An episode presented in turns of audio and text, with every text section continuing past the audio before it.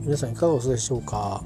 今2020年1月12日日曜日の夜です、えー、日本時間で、えーと、大体7時、えーえー、パースト10ミニッツでございます。えっ、ー、と今日は久しぶりにですねさっき調べてみたら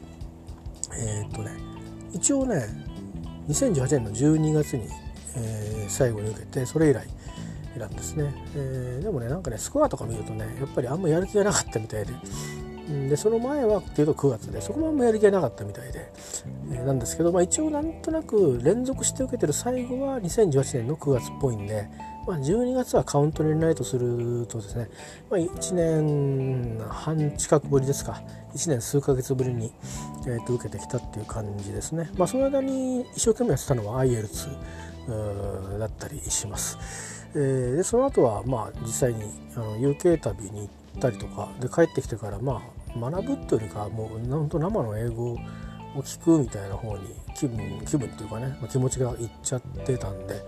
でその後にまああの個人的なあ事情でですね、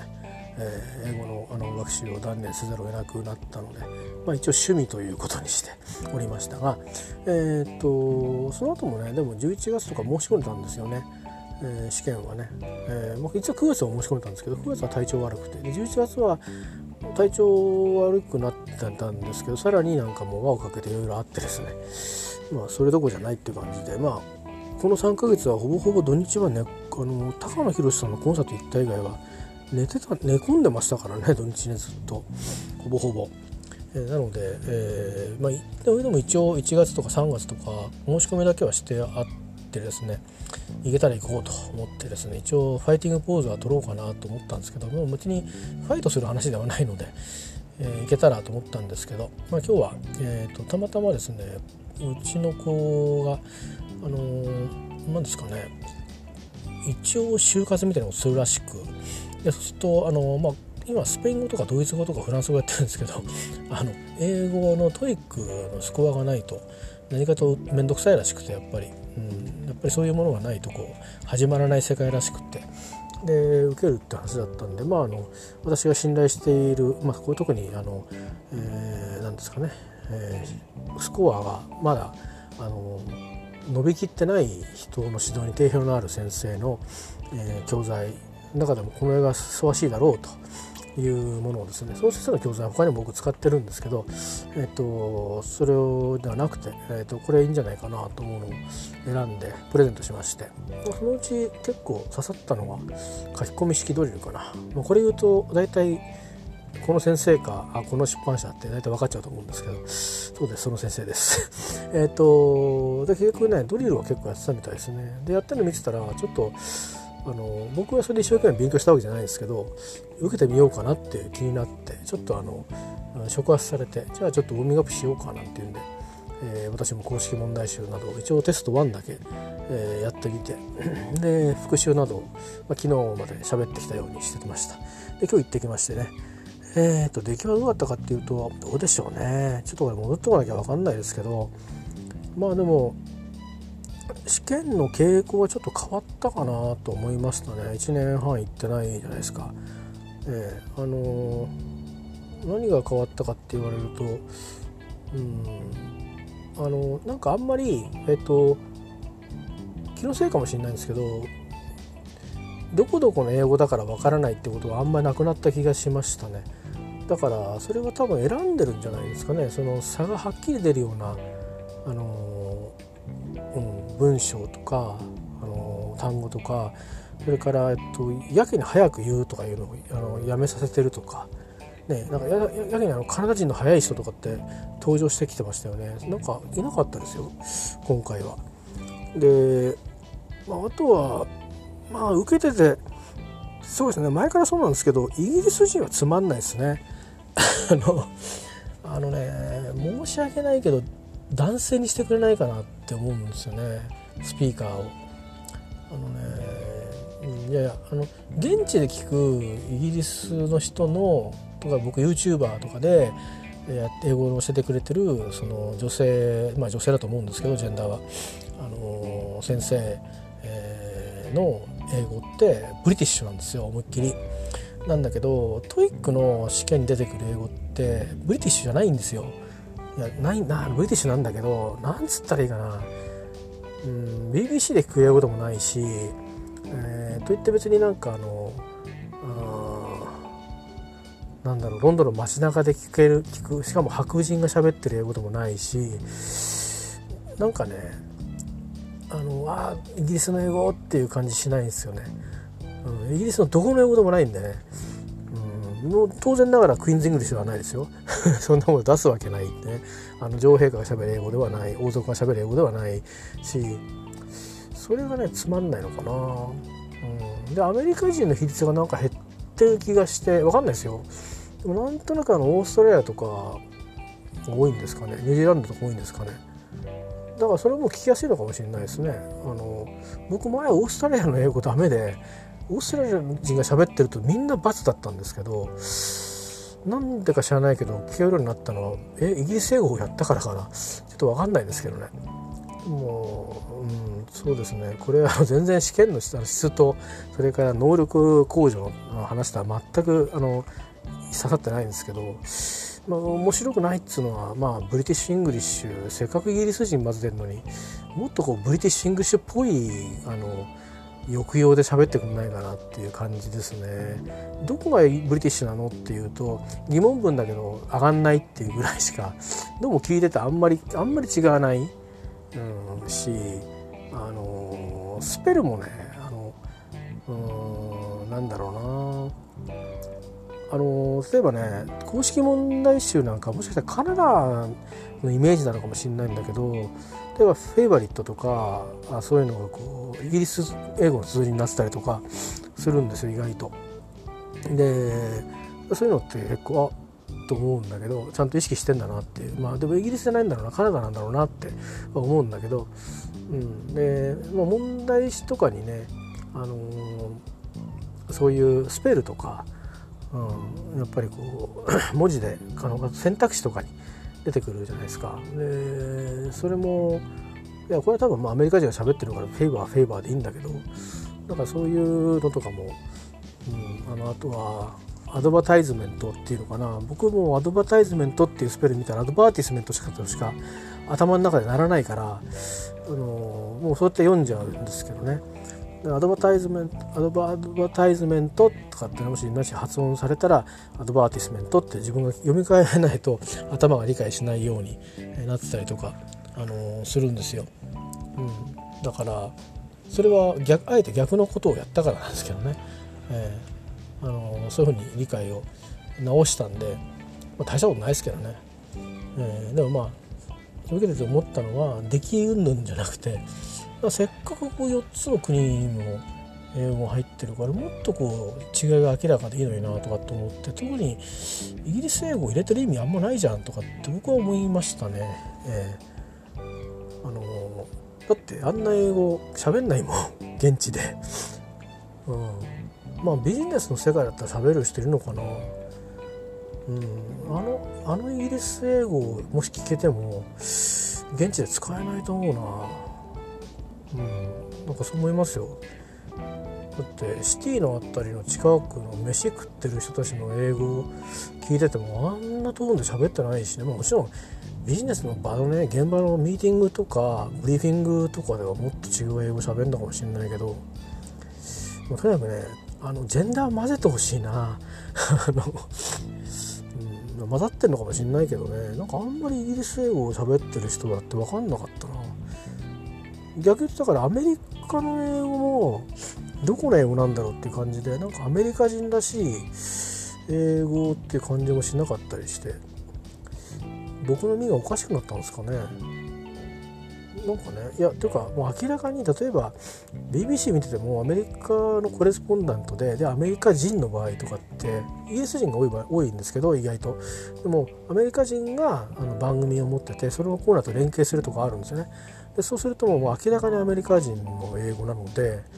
えー、あのー、まあ、こっちとしては分かりやすいですよね。アメリカのことをアメリカ人が伝えてるんで。だしアメリカのイントネーションなんで、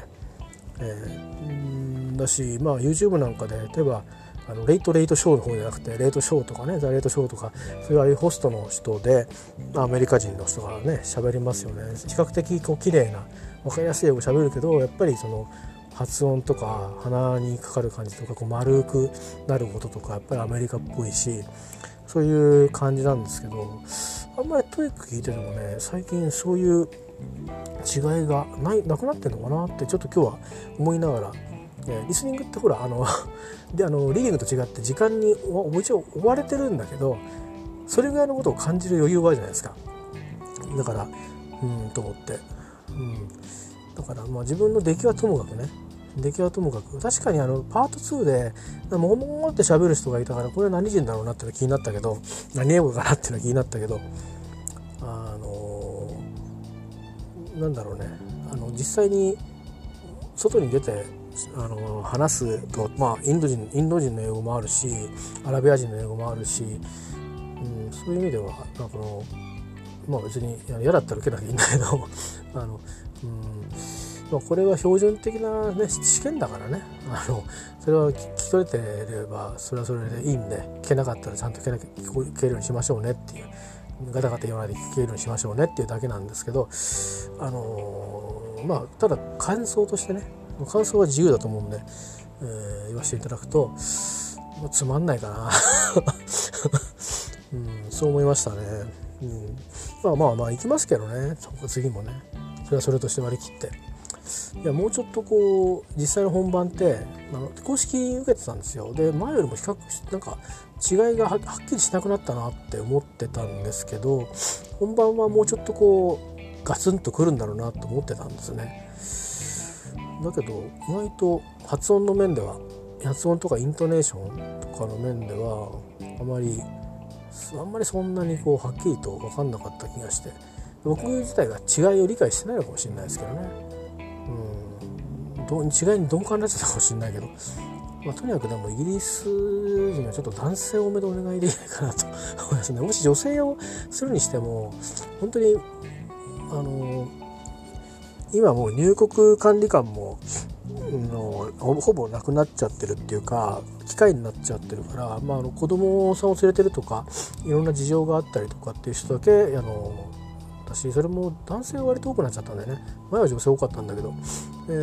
ー、だからどこで出会うかっつったらホテルとかあとお店なんだけどお店もあのスーパーとかも自動だからね。なんかその何ていうのかな。しかもあの商売やってる人でちょっとしたグロッサリーみたいなあのとこだとまあ必ずしも、えーと、いわゆるアングロサクソン系とは限らないんですよね。アラブ系とかあのパキスタンインドっていう感じの人たちも多いのでアフリカとか、えー、だからそうするとホテルとか、うん、あとはちょっとしたまああのまあ女の人だったらねブティックもあるけど、まあ、あとは食べ物屋さんとか。食べ物屋さんっつっても中華とかだとねチャイニーズがチャイニーズ系の人が多いからあの、まあ、レストランみたいなとことかあとはなんかうんお菓子お菓子ね、売ってるとことか。そういうところとか、カフェとかになるのかな。普通に行くとしたらね。まあ、あとはアフタヌーンティーとか行けばいるだろうしもしかしたらいろんなシアターのねあの係案内してくれる係の人は出会うかもしれないけど。でもまああそうね。あといろんな有名観光地のあのちょっとお高いとこの売店とかは、うん、ちゃんとした人がいるな割と、うん、若くてもね。若いっつってもまあ多分30代前半か20代後半かっていう感じだけどまあそういうそういうのもねやっぱちゃんとねよ癖あるんですよ。あのイギリス人の、うん、癖があるんで。だからその辺がねやっぱりこう多分カナダもねあると思うんですよ。カナダ行ったことある人がすると。あとオーストラリアもニュージーランドもいやいやいやいやそれじゃないでしょっていうのが多分あると思うんだけど、まあ、それ多分なんでしょうね。よそ行きのよそ会話結構フランクな内容多いんだけどビジネス英語って言いな言いながらな買い物してるとか あのねあのそうそう買い物してるとかうんあとはなんかちょっとなんかねパーティーの打ち合わせするとかラフなものも結構多いんでもっとこうカジュアルになあのやり取りの英語でいいんじゃないかなと思うけどでもそういういろんな国の人が若干国の名前を残しつつお互いに顧問なあ形で喋ろうとしてるってシチュエーションで国別を聞き取らせようとしてるんですかね。えー、ちょっとなかなか複雑な セッティングですよね。えー、普通にでもどうかなそんなにイギリスの人がアメリカのテレビ番組出てると少しこうまあ分かりやすいように喋ったりとかしてるのは分かるけどわざとねあの地元の強い。例えば下町の人例えばタロン・エジャートンがあのまあいわゆる彼はどこかな？どっちの方かな？ウェルじゃないよね。イーストエンドとかだよね、えー、のねなんか鉛を喋ってるかってそうないでしょ？やっぱりちゃんとそれなりによそ行きの英語を喋ってるんでというようなことなんですかね。でもそれでも彼の英語は明らかにブリティッシュですよね。あのアメリカ人の中に入って聞いてると。っていうような違いがあんまり感じられなかったのは くどくど言ってますけどつまんなかったかなと思いますけどね。まあまあ出来はどうなんだって言われるとね、うん、まあまあできてないと思いますよ。こんなこと言ってるぐらいですから、うん、リーディングの方はねえーと、塗り絵の場所は変わりましたね。何言ってんだお前って分かんないかもしれないけどあのパート5とパート7は全部解きました。自分で。あの正答率どんなもんなのかな。まあ、自分問題によって完全にちゃんと読み取って完全に問題も読み取ってそれで答えてるっていうものとちょっと残り時間少なくなってきて、あの割とこう何て言うかなスキミング的にうーっと読んでで問題見てうーっとこうスキャンしたみたいなものもあるので混ざってるのでね少しね文章で言うと2文章ぐらいそういうのあったかなあのシングルパッセージの最後の2問ぐらいはそんな風にやっちゃったし、えー、全部完全にあのしっかり読んだってわけではないんですけどでも前はだいたいパート7の後ろ20問ぐらい残しちゃってたんですね。あのいい点数取れた時はえっ、ー、とどうだったかな全部答えてないんですけど多分ねえっ、ー、と10問ぐらい塗り絵10問ぐらいで、えー、パート7の最後の1列残してたみたいな。だからトリプルパッセージの2文章解けなかったみたいな感じだった時が一番良かった点数が出てるんですよね。えー、なんですよね。正答率も良かったんでしょうね。うん、割となんかえーとまあ、そんな高い点数じゃないんですけど自分ら自分的には、えー、こんなに点数取れるんだって思ったリーディングもね。リーディング低いんですよもともと。むっちゃくちゃ。だからなんですけどで今回はパート7はまあそういう意味では全部解いてでパート5もそんなに考え込んで時間の浪費することなくスーッと抜けて、まあ、そういう意味では何だろう。どういうふうにしてそういうふうに読んだのかちょっと分かんないんですけど公開公式問題集やってる時はがっちり読んであの解いちゃったんですけどオーニングアップでやった時はね。だけど本番になったら一応まあ1問30秒っていう目安でいかなきゃいけないっていうのが頭にあったんでいけるとこはどんどん行こうと。できっと詰まるとこは詰まるだろうと思って、まあ、時間だけ意識してやってったんですよね。でそれででも分からないとこ当然答えられないじゃないですか。だからやっぱりよく読むことになるんですけど結果的にだから2分ぐらいオーバーして12分で出ようかなと思ったら14分かかりましたけどね。2分オーバーで。でまあそれでえっ、ー、と一応パート56で20分ぐらいと思ってたのでまあ少し答えられないかなっていう感じでもうもうパート6は最悪全部捨てるつもりでいるのでで、まあ、パート7に入っていってでトリプルパッセージから入ってトレダーダブルパッセージやってそれからシングルパッセージ頭からというふうにしてやってったんですけど、えー、でまあ残りそうですね3分ぐらいになったところでパート6に入れてでまあ本当はもっとスピード上がってもよかったんですけどやっぱプレッシャーですかねあんまりあのこうなんていうのかな、えー、文章に入れなかった感じはありつつも一応まあ3問ぐらいは自力で。えー、回答を試みてで一旦塗り絵してあったんですけど2問ぐらいは直してで4問目にかかろうかなってところでタイムアップしたんですよねだから残ったところはまあ TOEIC 別に1点問題は1点は1点なので正答は1点なのでどこを答えても同じなんですけどあの、まあ何て言うのかな。えっ、ー、とパート7っていうのはちゃんと読めてればほぼあの全滅ってことはまあないのでただパート6とかは文法問題も含まれてるので、あのたまたまちょっとあれ？ふわふわっとしたこう自分の知識が不定着な不確かなちっちゃいものに当たるとあのほぼ全滅するということが まあまああるんですよね実は。あの落としちゃいけない割には意外と対策しないところで僕もあんまりパート6の対策ってしたことがなくて、まあ、そんなようなとこなんですけど、えー、なので、まあ、ウォーミングアップ出た時にはあいい問題だなとは思いながら見れたんですけど、まあ、せっかくだからね本当最後まで解きたかったんですけどただまあ要は何分足りなかったかっていうことで考えると、まあ、結構大きな進歩だったかなと思ってて、えーと、13問、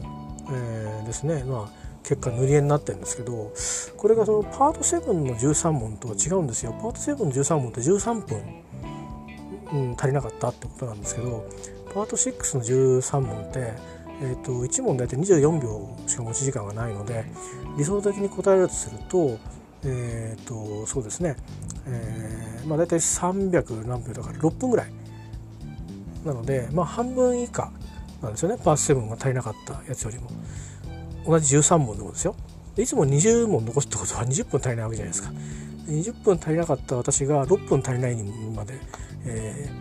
ー、進歩したということですよね。だから、えー、と70%時間短縮に成功したと。いうことなんで一応まあ今回は出来のはともかくね、えーと、ペースの作り方はまあ過去の中で一番うまかったかなとリーディングはねそんな風に思いますね。まあそんな感じですね、まあ、だから久しぶりなので、え、ちょっとくたびれましたけどねあの現場で疲れたっていうふうには思わなかったんですけど帰ってきてから結構疲れてるかもと思って、えー、おりますがまあでも明日は幸いに休日で私も仕事がないので、えー、ちょっとあのもうすでにやってるんですけどあのあんまり飲んじゃいけないと言いながらずっとずっと余ってたね あのブラブレンディードねシーバスリーガルの12年をミニチュア便半分だけ残ってたんですね25ぐらい。今ちょっと軽く開けてこの後あのウルフバーンのねシーンをまたあのシーンっていうかあのそれ味わうっていうのをまたちょっとあの、えー、音に乗っけて撮ろうかなと思ってるところですけど。まあそんな感じですね。うん。でもうちの子が一緒にこう今日実は受けてて会場は多分会場って会場同じであの教室が違ったと思うんですけどベンチでは合わなかったですけどね、えー、あのまあそっちの方はもうマジですからね。あの本当に面接のエントリーシートに書くとかっていう話だと思うんであの私みたいなこういうね英語英語がつまらないとかそういうこと言ってる場合じゃないのであのあんまりいろいろ言うとふざけんなっていうふうにしてねあの嫌われちゃうと思いますんでイラストにね。言い捨てないしなきゃいけないと思うんですが。今日面白かったですね。あのー、皆さん写真教育受けた方は、まあ、これ2012年2020年の1月12日の公開テストですけどあのフォームがね今もう分かんないんですよね。あの末尾が何とかとかって分かんなくて。あの QR コードでしかいけないから僕ら QR コードあれだな目に QR コードを読み取る機械埋め込みたいな。そういいかどうでもいいや。あの冗談です。えっ、ー、と写真で大体ねこんな写真がありましたっていうのでシェアし合ってる傾向がありますけど僕なんかもうもうリスニングはもうこれのせいでもすっかりなんかまともに特技がなくなっちゃったっていうせいでってもう僕は完全に僕がもうあのそもそも集中力を書いてたってことだと思うんですけどあの何問目かにですねあのダブルデッカーが見えたんですよ。ダブルデッカーって言った方がいいのかロンドンバスって言った方がいいのか 2, 台2階建てのバスですね。であのバスがあるのって多分香港とシンガポールあるのかな？香港と多分イギリスだけだと思うんですよ、まあ、あのスコットランドにもあるんですよ。あのもちろん平屋もロンドンもありますしスコットランドの平屋がね普通の放置タイプのやつもあるんですけどあの2階建てバスで多分香港とイギリスともしかしたらシンガポールで、まあ、日本は広告用に走ってるみたいなそんな感じだと思うんですけどそれがあってで人はねあの道路をこう渡ろうとしてるとか渡ってる最中みたいな写真があったんですけどで何言うのかなっていう前にあこの人信号無視してるって思っちゃったんですよね。あのロンドンって30年前よりもすごかすごくなったなと思って30年前もそうだったんですけどパリは割とみんな守るんですよ信号。うん、っていうのは車の運転が激しいんで車とかバイクとバイクとかチャリンコとかね激しいんで守んないと危ないんですよ。でなんだけどロンドンは結構ね隙間があったりっていうのは一通多いからなんだけど、まあ、パリもそうなんだけどね。パリもそうなんだけども、うん、ロンドンは一通が多いからもう来る方向決まってるから反対側が来ないからってことがあるのかもしれないんだけど平気でねていうか信号を押したりするともう車の方もなんかうん？みたいな。何信号してんだ？みたいな 顔することあるんだよね。お前ら行けばいいじゃねえかみたいな。なんで止まんなきゃいけないんだ俺はみたいな。あの時間で止まる信号はもちろん止まりますよね。時間とかあのそのあの、まあ、コントロールされてる信号が。だけどそのまあ歩歩いてる人ねあのがまあトエックだとかペレストリアンっていうんですけどっていう単語がよく使われがちですけど、えー、まあ歩いてる人がこうピッと押すと、えー、で待ってっていう間にもうね大僕なんかいた時はまあ何人か待ってるしで何人かはこう来たり行ったりっていうのが30年前の感じだったんですけど今もう誰も押さないですからね。あの2017年に家族行った時に、えーと、私も1回だけ押したんですけどあこれもいいんだ行かな押さなくてっていうふうに。誰も押さないし、うん、待ってる人は一人もいませんみたいな。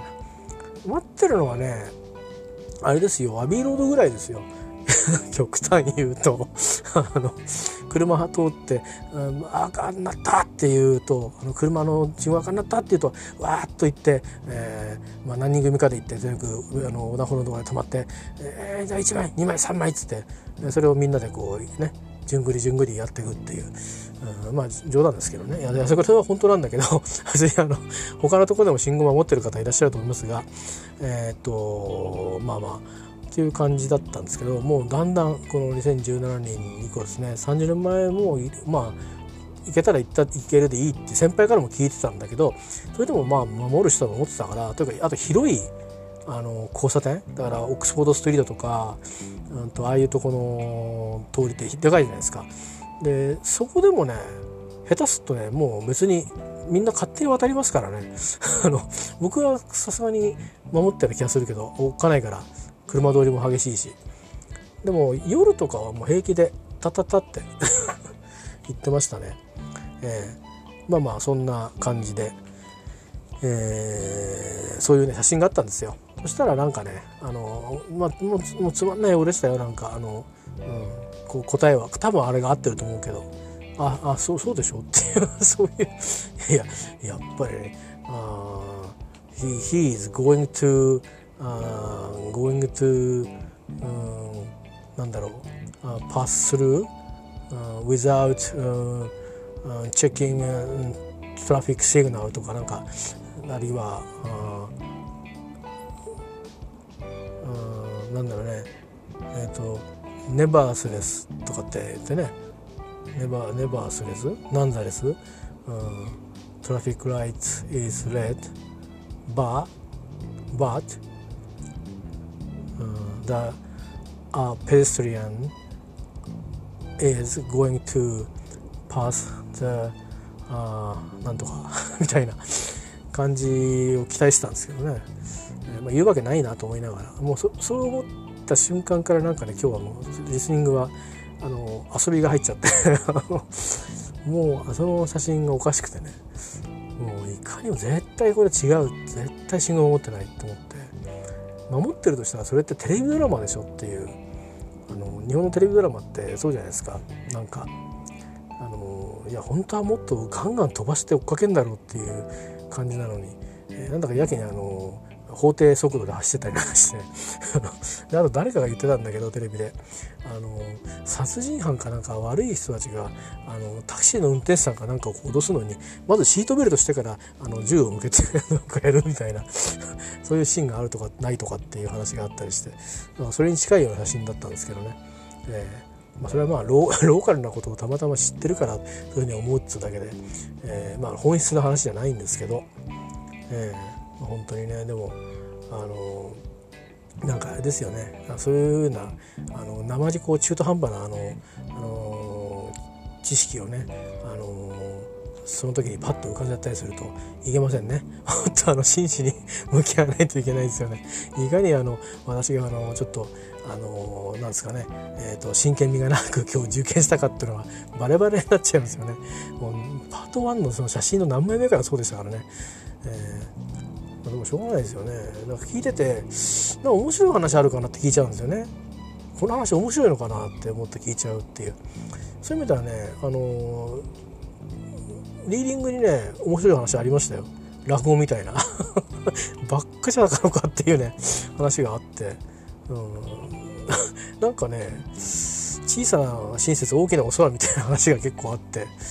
なんかあんまりにも面白いから何言ってんだろうこいつと思ってこの人は何何やってんだろうと思って読み読み返しちゃったりしてそんなことしたら時間が滞りしちゃったりして、えー、なんかですね今日はそうそうそのまあ問題高い点数取ろうっていうもあの気持ちが最初からないのでなんか面白いこと言ってるかなとか面白いこと書いてあるかなみたいなとか使える表現あるかなとかそんな感じでこう、まあ、見ちゃったところがね結構ありますね。まあ、そういう意味じゃそういう余計なことを抜かすともうちょっと集中できたのかもしれないですね。えー、まあでもこれが今の僕なのかもしれないですね。うんなんかそういうそういう関心で生きてるっていうことなんでしょうね前は本当にスコアを上げるためにもうガッチガチになっていってたんで、あのー、全部聞き取ろうとか、うん、いや今こんな風に言ってたかな言ってた気がするなだこれとこれで合ってるもんな運営が合ってるみたいなことやってましたけど、あ今日みたいにねこの写真面白いなとか何か面白いこと言ってるかなとかつまんねえなまた今日もとかまたまたこの話かみたいなあねこんなにパターンをそんなに知ってるわけでもないのにそういうのはちょっと今日は思いながら、うん、答えてたり、うん、あ最初の最初のこう話はこれいらない話だなとかあいや本当はいる話かもしれないけどね。だか？ら 僕間違ってるかもしれないけど。大事なこう伏線があるのかもしれないけど、確信だけ話してくんねえかなみたいな。そ れじゃテストにならないかもしれないけど、いやでもねなんか昨日もなんか言ったけど実際の話ってそんなにダラダラダラダラ余計な話しないもんね。いやするにしても分けるじゃん。あのこれこれこうだところでそそのことはねって言って、でそのことはこうだよ。それからねあこうやって気をつけた方がいいよ。こういうところは。とか。あなたこういったことあるとかってちゃんとこうパラグラフが分かれていくような会話に普通なりますからね。ネイティブと話すと。なんかあんな風にこういろんなストーリーがわーっとある中になんか言いたいことがちょこちょこっと現れてって何が何を言ってるのかとかどこにいると思うかみたいなのをこう、えーと、類推させるようなことはなかなかね、えー、実際にはリスニングの場合はそれって今日疑問だったんだけどふと疑問で思ったんだけど、まあ、公式も出しちゃって思ったんだけどそれっているのかなと思っていや電話だったらねあのでお互い電話だったら誰に電話してんのかっていう音だけ聞いてだからラジオを聞くスキルって意味ではいるかもしれないんだけど実際に現場に行ったらだってシチュエーションがあるじゃない？例えばフラットに住んでてうんでもいいやフラットでもさホームステイでもいいけど住んでてでまあ管理人はうちはいないとかあるいはいるとか大家さんねがいるとかああるいはあのまあそのお宅のねパパママがいるとか、まあ、なんかそういうのあるじゃないですか。でこういう時はここに電話するんだとか誰誰それ来るのはでもね毎週火曜日と木曜日だけなんだよとか。だそういうのがこうあってリアルにこう物事と連関していくじゃない。ね、そうそうなんかこう言いたいこと言ったらすぐ分かりました。じゃあこういうふうにしますなんて。なかなかないと思うんだよね。大概は待たされたり繋がんないとか。電話に出なかったりして、うん、今こうやってこっちに行っちゃってるから留守電売れといてくれよろしくガチャンみたいな あのピーピーみたいななんかそういうことが結構多い気がするんですよね。うん、なかなかあのエアラインね英国の代表的エアラインの東京事務所に電話なんかしてもねあのオペレーターコールに切り替わったりすると出るんですけど出るんですけどすっごい時間かかって出るんですよ。えー、いやそれはそれでいいんですけど出てくれるんでちゃんと対応してくださるんでいいんですけどねでも実際それがリアルじゃないですか。そんなねすっかんすかんすっかんすかんあの言いたいこと言って相手が全部答えてくれるっていうことってないんで。うん。だしそのあのそのこっちが状況を伝える時にあの伝える状況がはっきりしてないことも結構あるじゃないですか。ね、大概例えばあの水が漏れてますとかっていうのを言うけど本当は水が漏れてるじゃなくてなんか変な音がするんだけどっていうこととかね夕べから夜になるとこの時間帯だけ変な音するんだけど気になるんだけど見といてくれませんかみたいなことが多いと思うんだよね。うん、とかあのお湯が冷たくなったり熱くなったりするんですけどとか結構難しいじゃない？お湯が出ないって言って多分あのでなんか壊れてるって言い切っちゃえばいい楽だけどでどうしたんですかって聞かれるじゃん結局。だけど TOEIC の試験の場合はあそうですか。じゃあ、あのいついついけるかどうか確認しますがご都合はそれで大丈夫ですか？みたいなふうに話始まってするっていくでしょ。実際そんな簡単にいかないと思うんだよな。だってホテルとかでさ「あのいやこれこれこうでどこにあんの？スイッチ」っつったら。ね言っても来てからだってさなんか結構人は「あここにもある。この来ちゃいましたか?」って「俺は調べてないよそこは」とかって「そんなとこにもあの？聞いてないよ説明」とかっていうふうにやり取りするわけじゃん。ね、電話で「あそこはあのボットのどことどことどことどこでございます？以上ですお分かりになりましたか？他にご用はございますか?」なんて言って終わらないよね 来てくれるわけだよね。だね、そういうリアルなこととちょっと離れてるから会社でのミーティングとかのアイデア出しとかは多分あんな感じで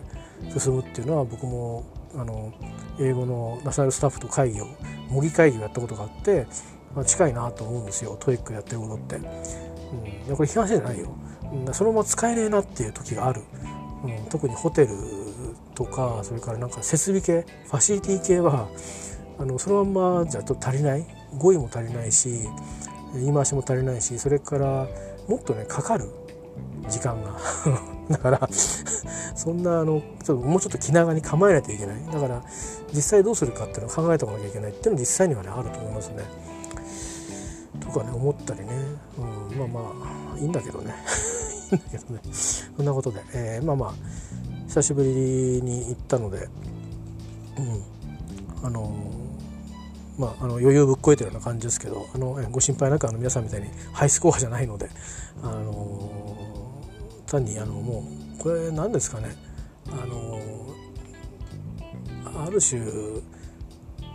健康診断とかってよく言うんですけどなんだろうな。それはそんなにちょっとやばいなんか病気見つかるかもみたいな感じではないですね。うん、なんだろうな。ちょっとこう体育の時間みたいな感じかな。なんで体育なんだよくわかんないけど、うん、定期テストとかみたいにちょっと力むんじゃなくて体育で、今日はサッカーだってね今日バスケ？みたいな。今日今日水泳あんの？水着めんどくせえな？みたいな。そういう感じですかね。僕にとっては今や。えー、えうっそ10キロ歩くの？みたいな。その時によってそれがだからそういうことになっていたりいやそうチャリンコでどっか行くんだ。楽しそうだね。天気いいしっていうことだったり。気分によってこう変わるんじゃないかなっていう感じで、えー、まあそういう感じなんですけどね、まあ、でもせっかくあの持ってるのはなんだかんだ言ってますけどなんか出てきて出会った表現、まあ、公式問題集しか再現がないので、まあ、必須ってのは韓国語の必須問題ってのはあるんだけどね。えっと、使えるものは使おうかなと思うんですけどさっき言ったようにその会社でのやり取りとか、うん、プレゼンの準備とかイベントの準備とかっていうのは多分僕らもあんまり知らない世界だけど、まあ、会議で言えば割と近いこの進め方をしてたんでナショナルスタッフも。あのマルチカントリーでしたけどねあのアメリカ人ニュージーランド人イギリス人もいたかなでそれと僕ら日本人でみんなで英語で会議をするっていう。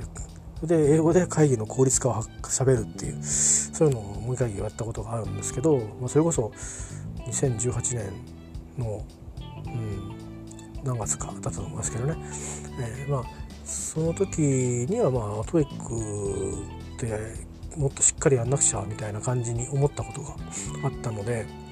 うん、あの役に立つと思うんですけどね。まあ他のね会話みたいのは、まあ、雰囲気かな、うん、実際はもっといろんなこうなんだろう。あの不定形なあのことになるし、うん、そうね。あるじゃないですか。パート2でね。あのこういう製品はどこですかって言ったらあっちですって、えー、いうのってあるけどあっちですっていうよりかあちらですどうぞって言って一緒に行くじゃない。例えばさだから言いっぱなしじゃないんだよね。うんだからああそっかそっか。その相づちをどう打つかとかそっちの方は結構やっぱ英会話の技術が大事でうんだからそのもうちょっとこう実用にはそのあれに連結して使うあのやっぱり技能が必要でやっぱそこにスピーキングの技能を足すといいんだろうなっていうふうに僕は思ったりしてるんですけどまあそれは自分で今こう言いながら、えー、と自分のそのなんだろうなあのせっかくねいろいろ習ってきたことをいろいろちょっと思い出して、えー、復習などおさらいなどとかやり直しなどをするのはどうしたらいいかなってことを今ちょっと言いながら考えてたんですけどまあそんな感じですね。えー、まあだらだらと喋りましたけどまああのー、まあでも TOEIC のテストはいいテストですよね。あのコストパフォーマンスがすごくいいと思いますよやっぱりこうやって受けてみると。あのー、それに、あの、何がいいって初心者に対する壁が、えー、そう高すぎないことはいいですよね。それからあのハイレベルな人に対してはハイレベルにひたすらハイレベルに、えー、求めてもそれに応えられる試験になってるってところはそれも優れてると思いますよね。えー、だからあの何て言うのかなやっぱりそのコストパフォーマンスのいい試験だなと、えー、思いますね。うん、だからうんまあでもどうなんですかね。大学行って勉強する人はあれをやるのはどうかなって僕は思いますけどね。英検とか英検知らないですけどもしアカデミックな方はあの体制をねつけるっていう意味であのいいのかもしれないですけどね。でも海外の人にその英検の試験受けてもらってこれ誰が使うんだみたいなあの最初解き終わるとまあいい試験だったって言うんだけどこれ18世紀の英語かみたいな要は18世紀とか1700年代ですよね英語かみたいなことをあの英語の先生が言ったりするわけですよ。だそういう感じになるから目的が違うからねなかなかっていうのもあるだろうし、まあ、そういう意味じゃ歴史的文献を調査する時のために知っとかなきゃいけない単語っていうのもあるのかもしれないし、えー、まあ本当のとこどうかも知らないんですけどねうん、それこそなんか英語が初めて入ってきた時のあのねなんか経緯でもってなんか習うことにしてありますってことになるかもしれないけど。でも多分なんかよく聞くとあのやっぱり学術論文なんてを書いたりとか読んだりするのに必要なあの語彙が含まれてると聞きますんでね、え、そういう意味ではそのたまたま試験を受けてる先生たちは会話を教えてる先生だからそのコンテンポラリーな英語はには通じてるけど少しそのテクニカルタームというかもっとこう学術的なアカデミックなかなりアカデミックなねあの英語で論文を書くとか英語でしかもあのサイエンス領域の論文を書くとか医学の世界の論文を書くとかっていう時に必要な語彙についてはもともとね必要性とかのあの理解っていうのはどれだけあるかってねそれはまた違う話ですからね、えー、必ずしもそのネイティブが言ってるから全部合ってるってわけじゃないんだろうし。だからまあ大学に入る人は、うん、むしろ TOEFL だとか英検だとかって方がいいのかもしれないですよね。まあ留学するんだったら IELTS でもいいかもしれないですけどね。えー、まあまあそんなあふうに思ったりして、まあ、実もまあ TOEIC 自体はあのー、まあ、これを切り口としてねなんか英語に、あのー、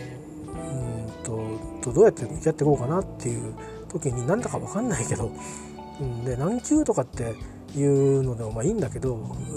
受かったか動かんないかじゃなくてとりあえずどれぐらいいいスコアはっていうので一応自分のあのメジャーメントにしたいっていう人には向いてる試験なんだなと思ってだからそういう意味では私にも向いてたんだなというふうにま振り返りました。で今の私にもきっとまあ一応向いてるんだろうなと、ね、こんなふざけたこと言っててもとりあえずスコアは出るんで、えー、あのー、まあだからあのー、うんえー、そんなふうに思いました。まあ、あの以上でございます。えー、まあ、また、あの結果が返ってくるというか僕の場合返ってこないんですよ。あのなんかね結果はあの企業に行っちゃうんで で記録過去過去更新過去のベス自己ベストを更新しないと、えー、そのままただデータは行って捨てられるだけになるんで、えー、でもメジャーメントはお金を出して500円だったかな750円だったかなあの取り寄せようかなとは思いますね。そうしないと分かんないんで WD メジャーメント取らないとね。自分がどこが弱かったかとか。そういうデータインターネットでだから点数だけ分かるんですけどリーディングリーディングとリスニングが何点だったっていうのが分かるだけでえっ、ー、とその、2つの文章を読むのが苦手だとかあの例えば語彙の問題が苦手だとかそういう評価が分からないので、えっと、それをちょっと見ないとですねあのグラフの落ち込みったところがやっぱり自分のあれだしうんと前のやつも何個か取り寄せてるんでその時と比べてみて、えーと、自分がどうなってるかっていうのも見てもいいけどまあシンプルに今回のやつが足元だし、えー、どこがあのもっとあのとりあえず伸ばさないとバランス悪いぞっていうのを見たいなと思ってるんでそれをちょっと取り寄せてそして対策をしてまあ3月も一応受けることにはしてるんですけどえー、3月の対策まで間に合うかどうかちょっとね微妙なんで、えー、っとまあ引き続きまああの僕の場合の目標というかリーディング全部解き切るっていうところに最初フォーカスしてるのでまずは3月のそこかな、まあ、体調を受ければねこれから花粉の時期になるんで3月のねあの時期はね、えー、と花粉つらいんですよ。あのほんと一回なんかあの花粉のアナフィラキシーみたいになっちゃって試験会場で。なんかすごい時に受けて時があってスコアはそれなりに出たんですけどね。でも本当周りには迷惑だったろうなと思って、えー、あの薬飲んでったんだけど効かなかったんですよね。何年前かな？受け始めてすぐだった気がするんで。それ以来すごく気使うんですね。3月4月ぐらいまでは。5月でも体調には悪いんですけど鼻水とか収まってくるんであのまあまあそんな感じでね、えー、次は私3月です。で今年はなんか7月の試験がないそうなんですね、えー、あの言ったそうです。それからあとはまあいろいろ公式ホームページに載ってると思いますけど、えー、4月からあの身分証明のねあの使えるものがなんかこれはダメよとかいうのが増えるみたいですから注意してみてください。ね、せっかく行ったのに受けれなかったったらつまんないですからね。あのー、多分新しく取んなきゃいけないものってあんまりないような気がしますけどもしかしたら、あの、人によってはあのー、ダメっていう、こともあるかもしれないですね。なんか社員証がダメって書いてあった気がするんですよ。そうすると運転免許証運転免許取ってなくてパスポートは今もう有効なのがないと。でいう状況だと何もないじゃないですか。だそうしたらまあ何か嫌でもパスポート取るとかね。あのそういうことが必要になってくるかもしれないですよ。例えばアイレスなんかパスポートないと受けれないんで僕はまあたまたま旅行に行く必要があって持ってたからですけど多分アイレス受けたいけど旅行も行くつもりないけど受けたいって多分人は多分パスポート取ると思いますね。だからあのそういうこともあるんでまあパスポート取るとなるとまああの今日行った明日っていうわけにいかないんででまあ戸籍謄本もいるの？商本東本？とかまあいろいろあのカード持ってるとなんかねコンビニでも取れるとかいろいろあるみたいですけどにしてもねあのなかなかえっ、ー、とその土地住んでらっしゃる土地によってはねあのそう簡単にあの去ってばさにいかないことがあると思うんで、まあ、1ヶ月ぐらい長く見てこう対応していくような人も中においでになるかもしれないので、あのえーと3月の、まあ、申し込みは申し込みでいいと思うんですけどねしてあって、えー、3月それから4月だから、えーと僕は4月とか受けないんですけど、